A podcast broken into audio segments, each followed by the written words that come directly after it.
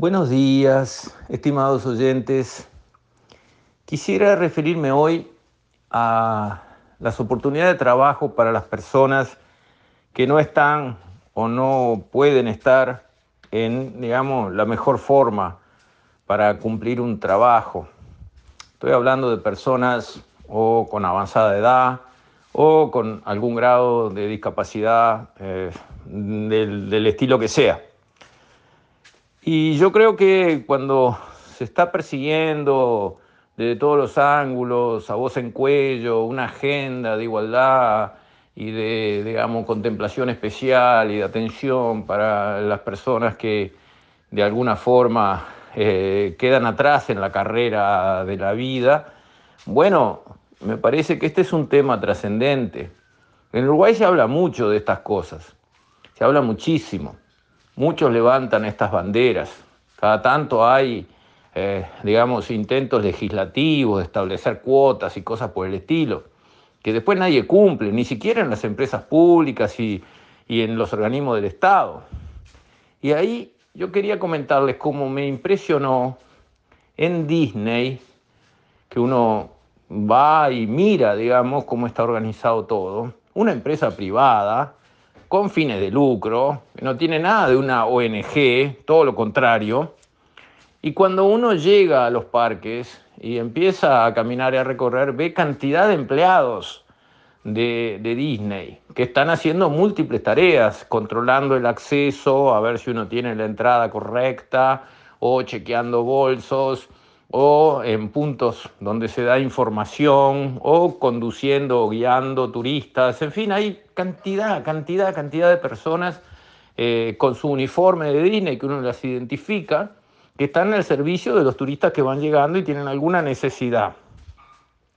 Y yo empecé a mirar el perfil de las personas que estaban trabajando con el uniforme de Disney, o sea, contratadas por Disney, cobrando sueldo de Disney. Por un lado se veía una cantidad de veteranos, pero veteranos, aquellos que ya están, digamos, con la vida bien corrida y que en Uruguay los vemos sentados en las plazas donde de comer a las palomas, punto.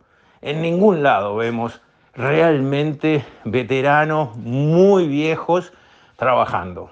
Ahí lleno. Después también vi un chico discapacitado, un joven de 25, 30 años, pero con una discapacidad de esas que a uno, ay, le entran en el alma, el tipo de personas que mueven los brazos para todos lados, los ojos revoleando, articulan con la boca que se les va para todos lados y uno casi no entiende lo que dicen. E, ese perfil, no en silla de ruedas, sino parado firme en sus piernas, pero digamos con, con, con unas limitaciones horribles. Bueno, él estaba contratado por Disney para orientar a los grupos de turistas que llegaban para dónde podían dirigirse según lo que quisieran. Y con las dificultades de expresarse, él cumplía su labor y al principio lo interpelaba, eh, digamos, al turista que llegaba, porque cuando uno ve una persona con ese grado de discapacidad, uno queda un poco como es humano, queda un poco como este, eh, alterado porque dice, ay pobre, pero mira los esfuerzos que está haciendo y, bueno, pero enseguida uno reacciona positivamente y dice, pero qué bueno, a ver, vamos a entenderlo, a ver, muchas gracias por ayudarnos y, y, y digamos, enseguida hay un efecto positivo de los dos lados, del lado del muchacho que hace su esfuerzo pero consigue cumplir con su trabajo y eso lo debe hacer sentir muy bien y del lado del turista que llega y que al principio queda un poco chocado, pero después dice, pero qué bueno que se le da una oportunidad a un muchacho que tiene estas restricciones, tiene estas limitaciones, estas discapacidades, pero que tiene una oportunidad laboral, cumple con su trabajo, ocupa su tiempo de una manera productiva y todo bien. Entonces, a mí me dejó pensando eso, por la sencilla razón de que nunca lo vi en el Uruguay. Nunca. Este, no es que no exista ningún caso, no lo quiero decir, porque seguramente en algún lugar hay oportunidades laborales para personas que, digamos, no, no encuentran fácilmente en el mercado una colocación. Pero ahí se veía el Disney, se veía el esfuerzo de la empresa por abrir espacios laborales para personas que en la vida iban a conseguir un trabajo.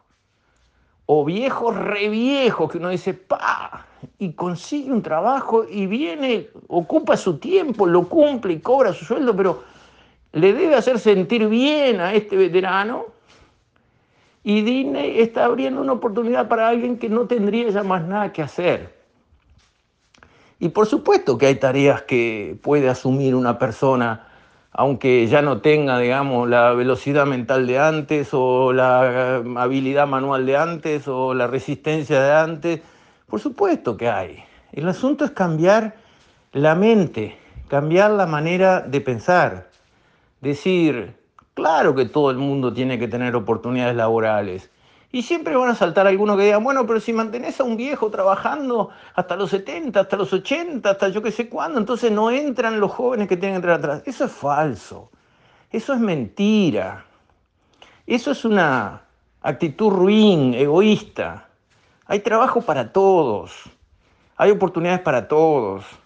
Hay cosas en las que un joven destaca y está perfecto que destaque, porque los jóvenes nacieron eh, con celulares en la mano, con pantallas en la mano, nacieron digitales este, y saben funcionar con toda la tecnología casi que intuitivamente, sin que nadie les enciende nada, cosa que los veteranos no, porque ya tienen otro set mental y entonces eso naturalmente les cuenta, pero también los veteranos tienen la sabiduría de la vida, la paciencia de haber vivido muchos años, el cariño con todas las personas que da el hecho de, bueno, ya haber recorrido un largo camino y ya haber pasado por muchas cosas, entonces tienen esa paciencia, esa actitud, esa bonomía, esa calma, esa tranquilidad que sirve para otras cosas en el trato con personas.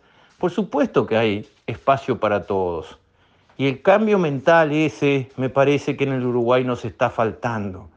Nosotros tratamos de seleccionar el personal digamos, con un cernidor este, que tiene una malla muy gruesa. Se nos cae mucha gente en el cernidor a la que no queremos ni hablar de darle trabajo para quedarnos con los que son perfectos según nuestro criterio para el trabajo que necesitamos que se haga.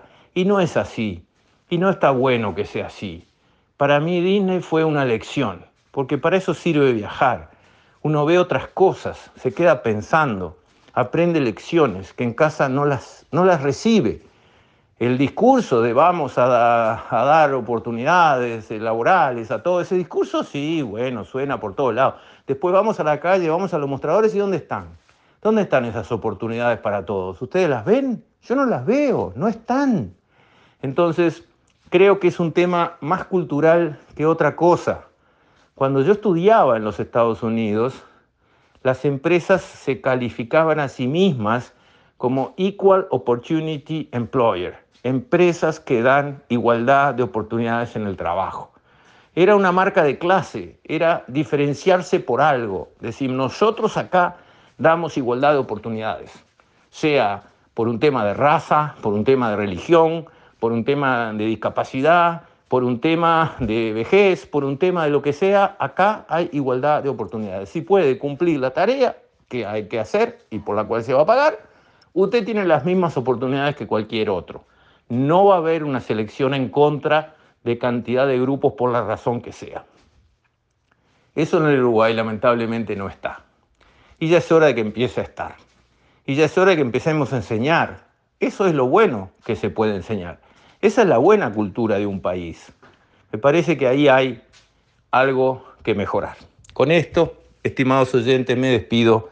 Hasta la próxima, si Dios quiere.